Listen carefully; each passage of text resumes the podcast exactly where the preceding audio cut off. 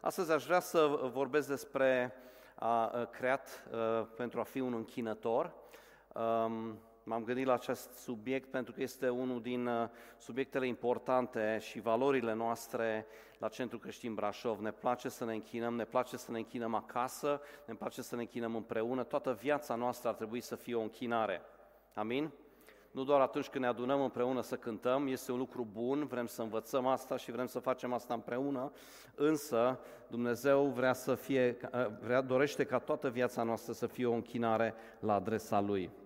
Vreau să vă zic că pentru acest mesaj s-a dat o luptă foarte, foarte puternică, nici astăzi nu mă simt foarte bine și um, dar cred că Dumnezeu vrea să ne transmită câteva lucruri destul de importante. Ești pregătit? Doamne, îți mulțumim pentru cuvântul Tău. Cuvântul Tău este adevărul și cuvântul Tău ne eliberează. Și aș vrea să te rog în această dimineață să vorbești fiecăruia dintre noi. Aș vrea să te rog să sufli, să șoptești în urechile noastre cuvintele Tale care dau viață. Doamne, cuvintele Tale dau speranță, aduc speranță în viețile noastre. Cuvintele Tale ne, ne întăresc, cuvintele Tale ne dau o perspectivă veșnică asupra vieții noastre și cuvintele tale ne vindecă. Doamne, te rugăm ca acest cuvânt al Tău astăzi să ne facă foarte bine în numele Lui Isus. Amin. Amin. Um, acest mesaj uh, are trei puncte, o să încercăm să trecem prin toate trei puncte, dacă nu, ultimul va rămâne pe data viitoare, dar uh, sunt trei puncte. Unul dintre ele l-am lucrat împreună cu Laura, Laura va participa la o conferință Uh, de femei la Târgu Mureș, dacă sunteți interesate, doamnelor, în perioada asta de 8 martie, de fapt uh, sâmbătă imediat după 8 martie, pe data de 15, este o conferință la Târgu Mureș pentru doamne, cred că este o conferință națională și puteți să participați. Laura va vorbi despre identitate și acesta este primul meu punct. Uh, când vine vorba despre închinare, trebuie să știm care este într-adevăr identitatea noastră, identitatea ta personală și identitatea noastră colectivă. Ok? Așa că astăzi despre asta vom, uh, vom încerca să vorbim și um, noi la CCB considerăm că aceste timpuri de laudă și de închinare sunt foarte prețioase. Și de aceea, pentru că asta face parte din viziunea noastră, face parte din genetica noastră, face parte din cine suntem noi și trecem printr-o miniserie uh, unde încercăm să punctăm care sunt lucrurile importante pentru noi. Astăzi am ales acest subiect și cred că Dumnezeu mi-a vorbit foarte mult. Deci se dă o luptă pentru identitate. Dacă sunteți pe social media, știți acest lucru, se dă o luptă pentru identitate. Uh, fiecare dintre noi suntem unici. Spune vecinului tău, ești unic. nu mai este niciunul ca tine pe acest pământ, da? 100% unic, nu este niciunul la fel ca tine. Și această identitate pe care noi am primit-o a fost, ne-a fost dată, ne-a fost atribuită de Dumnezeu. Amin? Dumnezeu ne-a creat într-un mod unic. Uh, n-ai contribuit cu nimic la, la unicitatea ta, nu ai uh, fost tu acela care ai decis unde să, decis unde să te naști. Ai decis tu acest lucru? Aș, vrea să, aș fi vrut poate să mă nasc în America. Oh, țara tuturor posibilităților, poate spun unii. Eu zic că e bine că te-ai născut în România. N-ai decis nici care sunt părinții tăi, care, sunt, care a fost mama ta sau este mama ta, tatăl tău. N-ai contribuit cu absolut la nimica. Uh, nu a fost ideea ta să faci parte dintr-un anumit grup etnic. Da, unii dintre voi sunteți români, alții sunteți maghiari, alții sunteți poate romi, uh, alții sunteți tot felul de națiuni. Niciunul dintre noi n-a contribuit la asta și nu ne-a trecut prin cap cel puțin noi care suntem așa o combinație, un mix, da? Nu ne-am fi gândit niciodată să facem parte din mai multe etnii, da? Cunosc aici în uh, biserica noastră uh, familii care sunt și români și maghiari și sași, un amestec așa foarte interesant. N-a fost ideea ta, a fost uh, uh, ideea lui Dumnezeu. N-ai contribuit cu absolut nimic, nici măcar la înălțimea ta. Mi-ar fi plăcut să am 1,85. Soția mea este mai înaltă ca mine. N-a fost decizia mea, da? Am 1,78,5 și ăia 0,5 încă contează, doar să știți. N-ai decis tu ce culoare să aibă părul tău? Sau dacă o să ai foarte mult păr? Cred că unii ne-am fi dorit să avem mai mult păr, nu? Dumnezeu ne-a creat unici pe fiecare. și a fost decizia lui și asta face parte cumva din identitatea noastră. Fiecare dintre noi ne-am născut într-un loc, ne-am născut într-un anumit fel și Dumnezeu a vrut să fii unic. Este un lucru minunat, este un lucru absolut uh, uh, încântător, că Dumnezeu ne-a creat pe fiecare dintre noi unici.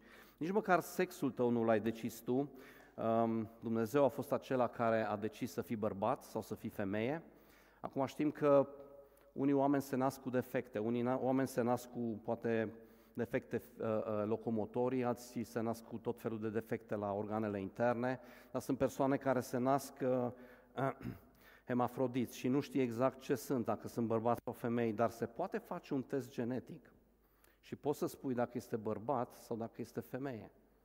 N-ai decis tu care este sexul tău, n-ai decis tu nici măcar înălțimea ta, așa cum spuneam, dar Dumnezeu a vrut să fii așa cum ești. Și atunci când te uiți în oglindă, poți să spui, Doamne, îți mulțumesc că sunt așa cum sunt.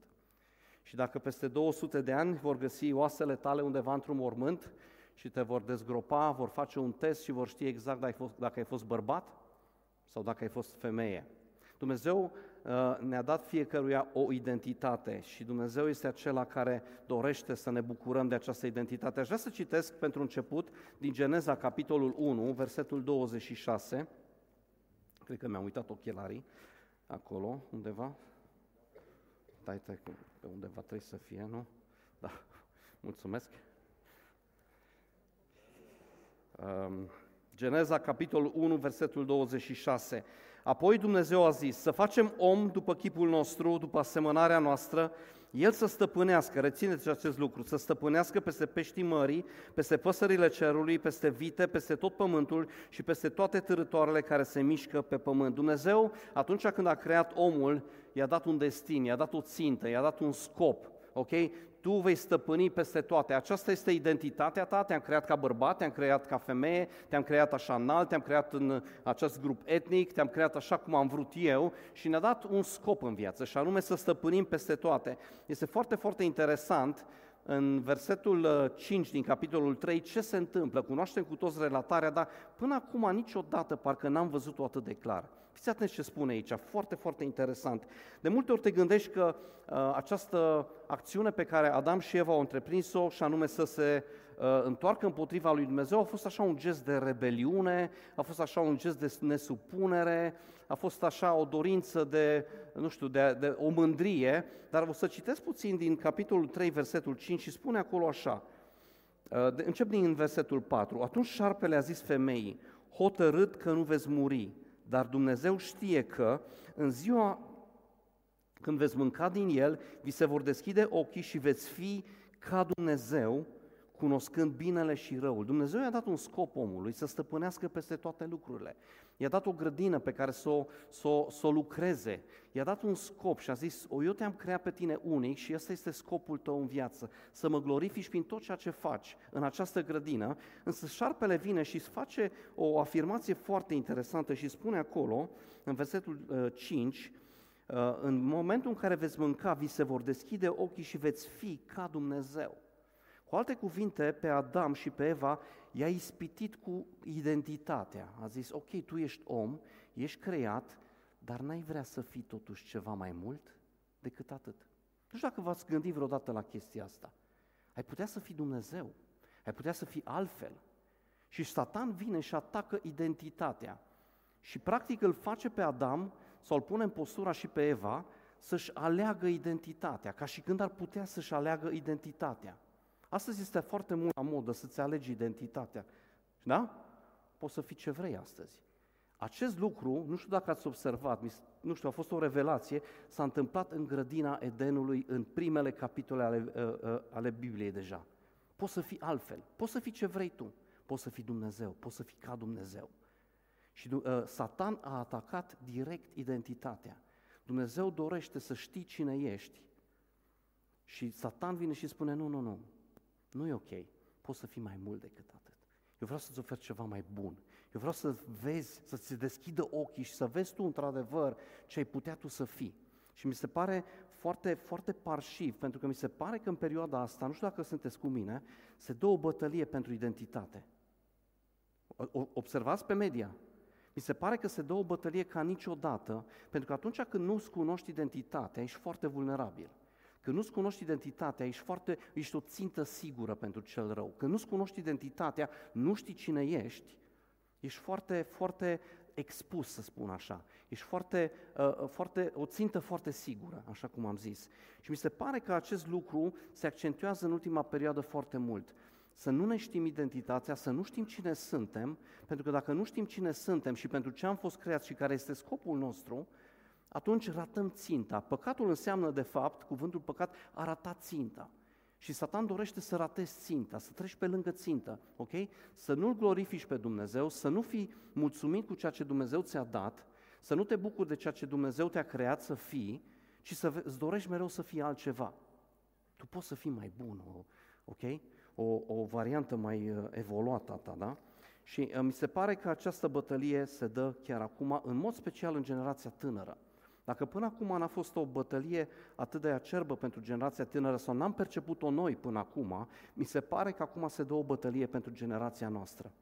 Și aș vrea să înțelegem în această dimineață, când vorbim despre închinare, trebuie să înțelegem care este identitatea noastră, cine suntem noi. Ok? Suntem creați de Dumnezeu, suntem creați să-L glorificăm pe Dumnezeu, trebuie să înțelegem că El este Creatorul, noi suntem creația, creația se închină lui Dumnezeu și uh, este menită să îi aducă glorie lui Dumnezeu. Omul oricum nu poate să ducă închinarea, sunteți de acord cu mine? Vă uitați la toate vedetele care sunt foarte cunoscute pe plan mondial și sunt venerate și sunt aplaudate și unii clachează sau foarte mulți clachează. La unii clachează din prima e foarte evident, alții poate păstrează acel, acel eșec în inima lor și în fațadă pe față se vede altceva, dar cert este că noi nu putem duce această greutate, noi nu putem să, să primim această închinare care ne-o dorim, da? să fim ca Dumnezeu, să mă vadă toată lumea, să mă observe toată lumea, să vadă că sunt cineva, eu sunt cineva, eu sunt altfel, eu sunt mai bun decât ceilalți, ok? Are sens ce spun? Noi trebuie să înțelegem identitatea noastră pentru ce ne-a creat Dumnezeu și dacă te uiți Elvis a fost un, un cântăreț extraordinar, a clacat, te uiți la uh, Freddie Mercury și alții de genul acesta. Asta e, uh, uh, asta e generația mai în vârstă, tinerilor, nu știu dacă știți cine sunt ăștia. Sunt niște cântăreți de demult, da? Au clacat, au clacat. Noi nu suntem creați să primim această închinare, noi am fost creați să ne închinăm lui Dumnezeu. Și asta este cel mai bun lucru pe care poți să-l faci prin viața ta, prin cuvintele tale, prin cântecele tale, prin tot ceea ce ești tu, să te închini lui Dumnezeu. Și biserica spune amin. Noi am pierdut însă, sau am predat, am, am, am, am predat această stăpânire pe care Dumnezeu ne-a dat-o în uh, Geneza, capitolul 1, versetul 26, și de atunci omul este într-o continuă căutare după afirmare, după valoare, este într-o continuă alergare după o identitate și cumva a început dezastrul pentru noi. Și în această dimineață, când vorbim despre laudă și închinare, mi-ar plăcea să înțelegem cine suntem noi, cum ne-a creat Dumnezeu. Oamenii caută să fie acceptați și recur la tot felul de lucruri, nu o să vă enumăr foarte multe, însă cert este că mi-aduc aminte când eram eu adolescent, înainte să-L cunosc pe Dumnezeu, eram un tip foarte teribilist, îmi plăcea să ies în evidență. Îmi doream să mă știe toată lumea, să fiu un centru atenției, dar nu eram totdeauna cu cele mai bune lucruri. De, de obicei uh, ieșeam în evidență cu celelalte, care, de care nu sunt foarte mândru astăzi. Dar este o dorință de acceptare, o, o, o dorință de a, de a fi văzut, o dorință de a, de, a, de a avea acea identitate recunoscută, să mă vadă cineva. Da? Este un gol în inima noastră și fie că îl umplem, umplem cu sex sau cu alcool sau cu o poziție undeva, fie că ne îmbrăcăm tot timpul, ne machiem sau vrem să fim influenceri, este un gol în inima noastră și asta s-a întâmplat atunci când noi am predat această responsabilitate, nu ne-am asumat această responsabilitate de a, de a ă, stăpâni peste întreg pământul. Am predat-o satanei, pentru că ne-am, ne-am gândit că este mai ușor și este mai bine să fii ca Dumnezeu. Okay? Ne-am dorit să fim ca Dumnezeu. Ispita a fost legată de identitate și a început cu o minciună și a continuat cu o alegere greșită, și practic toate bătăliile se învârt în jurul identității noastre și este asaltat, așa cum spuneam, identitatea. Și aș vrea să citesc un pasaj din Romani, capitolul 1, ca să vedeți cât de clar vorbește Dumnezeu despre faptul că atunci când nu-L căutăm pe El, noi ca rasă umană, care sunt efectele și care sunt rezultatele. Și este pasajul foarte cunoscut din Roman, capitolul 1, um, versetul, 7, uh, versetul 18. Mânia lui Dumnezeu se descoperă din cer împotriva oricărei necinsiri a lui Dumnezeu. Când nu înțelegi cine ești și faci altceva și împotriva oricărei nelăgiuire a oamenilor care înădușă adevărul în nelăgiurile lor, fiindcă ce se poate cunoaște despre Dumnezeu le este descoperit în ei, căci le-a fost arătat de Dumnezeu. Într-adevăr, însușirile nevăzute ale Lui, puterea Lui veșnică și Dumnezeirea Lui se văd lămurit de la facerea lumii, din Geneza, da? Când te uiți cu băgare de seamă la ele în lucrurile făcute de El, așa că nu se pot dezvinovăți, fiindcă măcar că au cunoscut pe Dumnezeu, nu l-au proslăvit, ok? Au fost chemați să-L proslăvească pe Dumnezeu, nici nu i-au mulțumit, ci s-au dedat la gânduri de șarte în inima lor, fără pricepere s-a întunecat. S-au fălit că sunt înțelepți și au ajuns în nebuni. S-au, și-au schimbat slava Dumnezeului nemuritor într-o icoană care seamănă cu omul muritor, păsări dobitoace cu patru picioare trătoare și așa mai departe. De aceea, Dumnezeu i-a lăsat pradă necurăției să urmeze poftele inimilor așa că își necinstesc singuri trupurile, căci au schimbat în minciună adevărul lui Dumnezeu și au, ă, și au slujit și s-au închinat făpturii în locul făcătorului, care este binecuvântat în veci. Amin. Din pricina aceasta Dumnezeu i-a lăsat în voia unor patini scârboase. Atunci când nu ne înțelegem identitatea, când nu ne înțelegem scopul pentru care am fost creați, Asta se întâmplă și dacă te uiți în lume, sunteți de acord cu mine, asta se întâmplă. Corect? Și de aceea este atât de important să cunoaștem identitatea noastră, este important să știm cine suntem și putem primi o nouă identitate în Isus Hristos. Amin? O nouă identitate în Isus Hristos. Și aș vrea să vorbesc despre această nouă identitate. În 1 Corinteni, capitolul 5, versetul 17, ni se spune, dacă este cineva în Hristos, este o creație nouă. Toate cele vechi, iată că toate sunt noi. Dumnezeu vrea să ne dea o identitate nouă. Atunci când noi am predat această responsabilitate și am, am luat-o pe căile noastre, Dumnezeu a avut un plan și a avut o scăpare pentru noi și a spus, voi face ceva nou, le voi da o, autor, o, o identitate nouă. Această identitate va fi în Isus Hristos. Și asta s-a întâmplat și doar în Isus Hristos noi putem primi o identitate nouă și ni se atribuie o identitate nouă. Practic, din oameni care sunt păcătoși, suntem transformați în fi al lui Dumnezeu și fiice al lui Dumnezeu. Și nu mai trebuie să alergăm după recunoaștere și nu mai trebuie să alergăm ca oamenii să ne vadă ce avem o identitate nouă. Ești un copil al lui Dumnezeu? Ești ales de Dumnezeu? Ești iubit de Dumnezeu? Ești un moștenitor? Ai fost primit în familia lui cea mare? Ai fost acceptat? Ai fost aprobat? de Dumnezeu prin Isus Hristos, ai fost iertat, ai fost recunoscut, ai o cetățenie nouă, ai fost înviat și ai fost chemat pe nume.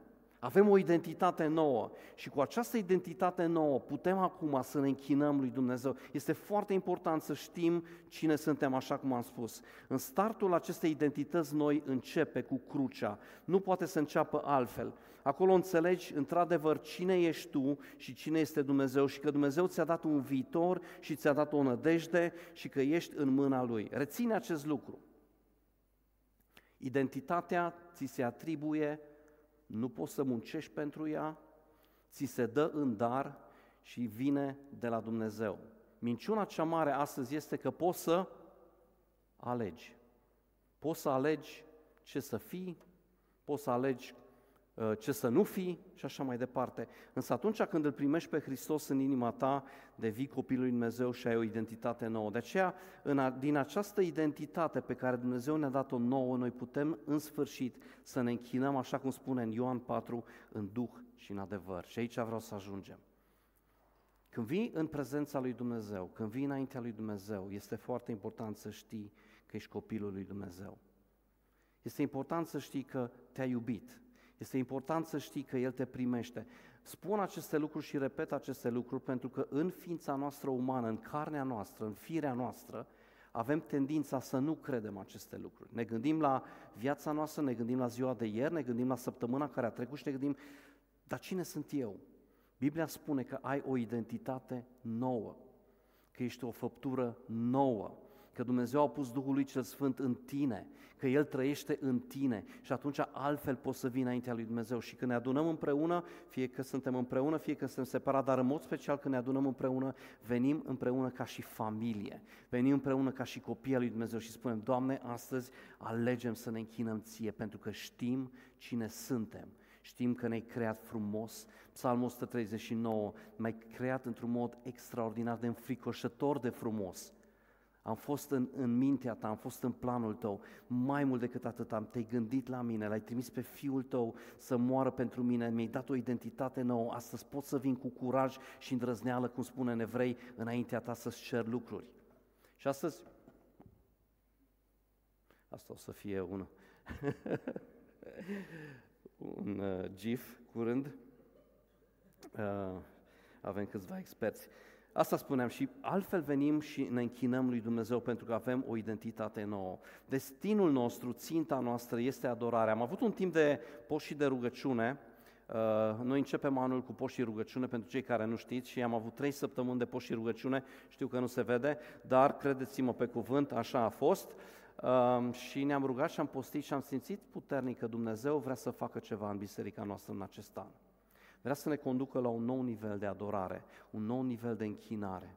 Și eu chiar cred acest lucru, că Dumnezeu vrea să redescoperim unii dintre noi ce înseamnă să te închini. Și Laura a avut un cuvânt profetic uh, despre acea femeie care a venit cu vasul ei de alabastru și l-a, uh, l-a, l-a spart și l-a, l-a turnat peste Isus. Și aș vrea astăzi să citim acest pasaj, aș vrea să vă încurajez să deschidem în Luca, capitolul 7,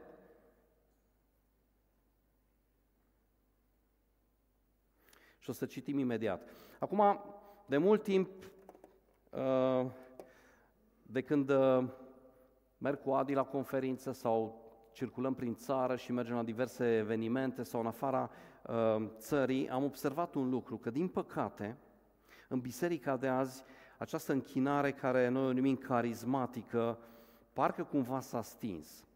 Și noi ca biserică credem că avem o teologie bună, ne plac foarte mult scriitorii baptiști, deci suntem niște baptiști adevărați, pe de altă parte suntem și niște penticostali foarte buni pentru că credem în darurile Duhului Sfânt și mulți au spus despre noi că suntem carismatici pentru că avem tobe și avem chitară electrică. Închinarea totuși este mai mult decât doar chitară și tobe. Are mult mai mult de a face, uh, uh, uh, are de a face cu multe alte lucruri și multe aspecte mult mai importante. Și închinarea aș dori să fie în biserica, am dorit în biserica noastră să fie o închinare carismatică, unde Duhul Sfânt vine peste noi, Cred că fiecare dintre noi ne-am săturat că, să vedem că în bisericile noastre, în țară sau în străinătate, oamenii vin târziu, oamenii vin și aleargă, vin și sunt pur și simplu distrași, mai distrag atenția fiecăruia uh, care este acolo în jur și cumva parcă în grabă uh, bifăm câteva chestii, poate ne plictisesc cântecele că sunt prea vechi, astăzi au fost prea vechi, Denis, ce să zic, altă dată sunt prea moderne și cumva ne plictisesc chestiile astea, dar cred că Dumnezeu, dincolo de formă, vrea să ne dea un conținut.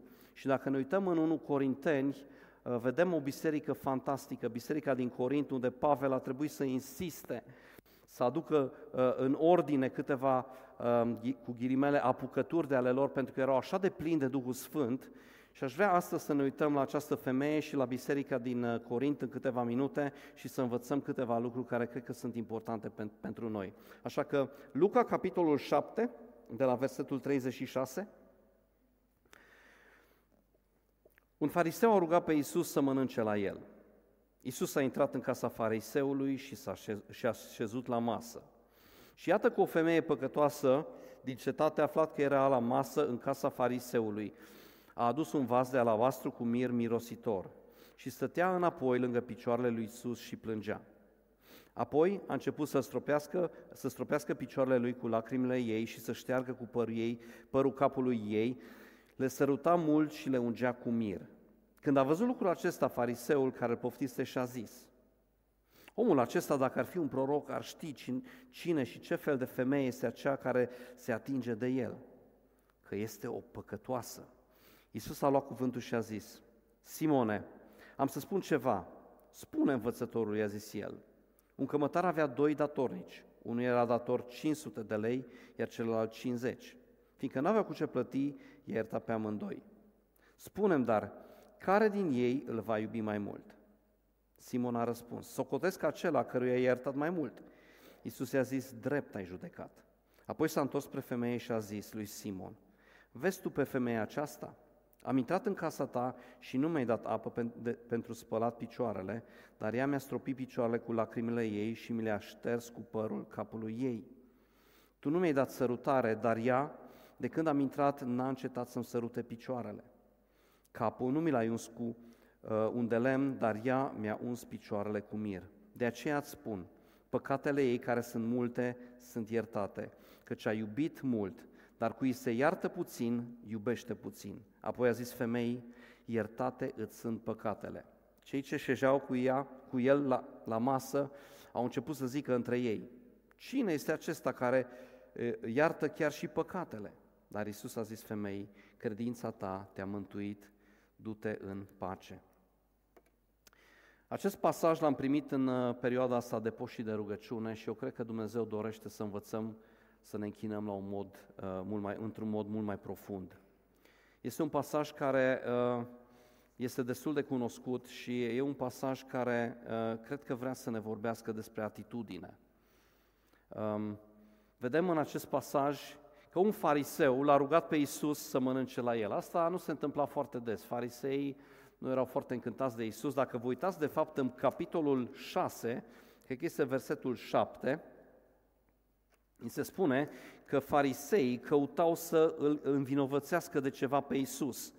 Era în sinagogă, vindecase parcă pe cineva, da, pe cel cu mâna uscată, cărturași și farisei plândeau pe Isus ca să vadă dacă, dacă îl va vindeca în ziua sabatului, ca să aibă cu ce să-l învinuiască.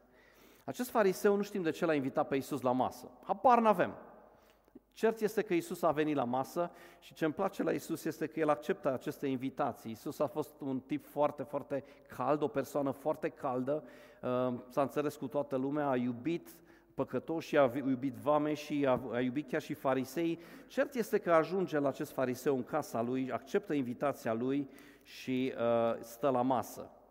Uh, din ce, vom, uh, din ce am citit și la, la lucrurile care ne vom uita în curând, ne vom da seama că, de fapt, acest fariseu nu știu cât de încântat era sau cât de mult își dorea să-L cunoască pe Isus sau cât de mult își dorea să aibă o vedetă în casa lui, pentru că vedem la un moment dat că sunt câteva lucruri care țineau de cultura lor, lucruri care uh, țineau de, de, de, de tradițiile evreiești pe care el nu le-a împlinit. Da? Vedem acolo, spre exemplu, zice, am venit la tine și nu mi-ai dat să-mi spăl picioarele. Da? Era un obicei, pentru că stăteai la masă și nu erau mese foarte înalte și când stăteai la masă ți se vedeau și picioarele. Și fiind foarte mult praf în Israel, vă dați seama cum arătau acele picioare. Și un obicei în, în Israel era acesta că trimiteai un sclav care spăla picioarele musafirului tău sau dacă nu aveai sclav, îi dădeai apă și se spăla singur. Deci nu știm de ce l-a invitat pe, pe Isus acest om, dar mi se pare mie că el căuta cumva să-l învinovățească de ceva, căuta uh, râcă cumva, da? Al doilea lucru care nu l-a făcut, i-a zis că nu i-a dat o sărutare. Noi vrem să fim o biserică care este cunoscută ca o biserică care îmbrățișează. Noi ne îmbrățișăm foarte mult, nu? Bă, unii dintre noi, ne îmbră... ce puțin la noi tinerii, la grupul de tineri ne îmbrățișăm foarte mult. Ne place foarte mult acest lucru. Nu l-a îmbrățișat, nici măcar nu i-a dat o sărutare. Mă gândesc oare care a fost atitudinea lui, de ce n-a făcut acest lucru? Chiar vrea să știe de la Isus lucruri noi, chiar vrea să afle lucruri noi, chiar vrea să aibă o întâlnire cu Dumnezeu, chiar vrea să descopere ce vrea Dumnezeu să-i transmită? Mie mi se pare că nu. Și apoi spune că nu l-a uns cu, cu un de lemn, da? Și femeia aceea a spart vasul de alabastru și l-a turnat peste trupul lui Isus, peste picioarele lui Isus. Mi se pare că fariseul, care l-a invitat de fapt pe Isus la masă, nu era foarte interesat de ceea ce avea Isus să spună, ci era mai degrabă interesat să găsească râcă, să găsească cumva un motiv de, de ceartă sau un motiv să-L învinuiască pe Isus. Însă, vedem că la această masă pe care El o dă, Uh, apare o femeie. Acum te gândești cum apare femeia asta în casă, nu? E ciudat. În zilele noastre, uh, dacă dai o masă, nu vine așa pur și simplu o femeie în casa ta și zice, gata, stă la picioarele musafirilor tăi. Nu? Sau? Vi s-a întâmplat chestia asta? Mie încă nu mi s-a întâmplat. Uh, dar când invitai o personalitate în casa ta, în Israel, uh, ușa era destul de larg deschisă și pentru vecini, uh, erau tot felul de dezbatere acolo, poate teologice, și ăsta este motivul sau este motivul din care această femeie a putut să ajungă la masa la care Isus stătea și ședea cu fariseul. Este foarte interesant să vedem aceste două lumi total diferite, fariseul și femeia păcătoasă. Nu ni se spune ce femeie era, dar din uh, comentarii și din uh, text reiese că era o femeie păcătoasă. Acum toate femeile sunt păcătoase, nu bărbaților. și toți bărbații sunt păcătoși, nu doamnelor. Dar dacă, dacă se spune că e o femeie păcătoasă, probabil că era o femeie ușoară, probabil că era o femeie o prostituată. Vine o prostituată în casa unui fariseu, un fariseu care se credea sfânt și curat, care dădea uh, zecioală până și din mărar și din pătrânjel și vine o femeie ușoară, o femeie și se așează la picioarele lui Isus. Sunt două lumi total diferite. Și asta este uh, gândul din spate. Mie mi-ar plăcea ca biserica noastră să fie o biserică care conștientizează că am primit mult har. Am primit foarte mult har și putem să venim la Isus Uh, să fim o biserică care conștientizează că, aici în traducerea Corinescu spune că avea 500 de lei datorie. Erau 500 de dinari, era salariu pe un an jumate. Avea o datorie foarte mare. Femeia aceea era conștientă de datoria ei. Atunci când venim și ne închinăm lui Dumnezeu, cred că este important să știm care este identitatea noastră. Este important să știm că avem o identitate nouă în Hristos, dar trebuie să ne aducem aminte că pentru noi s-a plătit un preț. S-a plătit un preț foarte mare. Și spune acolo, cui s-a iertat mult, iubește mult. Și cui s-a iertat puțin, iubește puțin. Și este interesant să vedem că acest vas de alabastru era un vas foarte scump, nu știm de unde avea banii, probabil a produs cumva, poate vă puteți imagina cum. Cert este că vine cu acest vas de alabastru și îl sparge și spală picioarele lui Isus. Atunci când ne închinăm, cred că e important să înțelegem un lucru. David spune, nu voi aduce o jertfă lui Dumnezeu care să nu mă coste. Da? Urma să construiască templul, urma să primească un teren pe gratis, donate unul din izraeliți și spune, nu, nu, vreau să-l plătesc. Eu nu vreau să aduc o jertfă lui Dumnezeu care să nu mă coste. La fel și această femeie a venit la picioarele lui Isus și vedem că plânge și probabil are, are remușcări, poate are regrete, poate uh, vine cu pocăință, are o durere cumplită în inima ei, dar vine la picioarele lui Isus și spune vreau să plătesc un preț. Și cred că Dumnezeu dorește în perioada următoare să învățăm să ne închinăm Lui și să plătim un preț. Nu, nu trebuie să plătim un preț, prețul a fost plătit pentru mântuirea noastră, dar ne costă ceva să ne închinăm. Sunteți de acord cu mine? Și am vrea să fim o biserică care învață să se închine, așa cum această femeie s-a închinat aici. Um, în Corinteni, am vrea să fim o biserică cum e cea din Corinteni, care e deschisă la Duhul Sfânt și cred că în perioada imediat următoare Dumnezeu vrea să ne conducă la un nou nivel în ceea ce privește darurile carismatice. În Corinteni spune Pavel către Corinteni în capitolul 12, 13, 12 și 14, spune, aș vrea ca doi sau trei să prorocească, nu mai mulți. Erau prea mulți care proroceau acolo. Și în întâlnirile lor publice, când se adunau la un loc, s-au pucau și proroceau și ziceau, ho, ho, ho, ho, mai puțin, da? Spunea că se rugau în limbi acolo. Erau foarte mulți care se rugau, rugau în limbi și uh, uh, Pavel le scrie și le spune următorul lucru, dacă se roagă cineva în limbi, să și interpreteze cineva. Și eu cred că Dumnezeu vrea să ne conducă în perioada imediat următoare într-un nou nivel de închinare publică, umplută și imbibată de Duhul Sfânt. Atunci când înțelegem identitatea noastră, atunci când înțelegem că Hristos ne-a dat o identitate nouă, atunci când înțelegem că Dumnezeu uh, ne primește și ne-a plătit datoria și că putem să aducem o jertfă din inima noastră, ea n-a adus doar vasul acela de alabastru, cred că l-a fost cel mai ieftin lucru pe care l-a adus. Acea femeie a venit cu inima ei, a venit cu viața ei. Și cred că Dumnezeu dorește să venim în timpurile noastre de închinare cu inima noastră, să venim cu inima noastră înaintea Lui și să spunem, Doamne, aici sunt, Tu cunoști viața mea, Tu știi cum sunt, Tu știi de unde vin, dar, Doamne, vreau să plătesc un preț, vreau să-ți aduc laudă. Am fost chemat să fiu un închinător, am fost creat să fiu un închinător care îți aduce ție glorie și cinste. Doamne, vreau să fiu așa. Și cred că dacă vom reuși să învățăm din aceste principii pe care le știm deja de altfel, din, din, din această relatare cu femeia păcătoasă, cred că Dumnezeu vrea să ne viziteze într-un mod nou.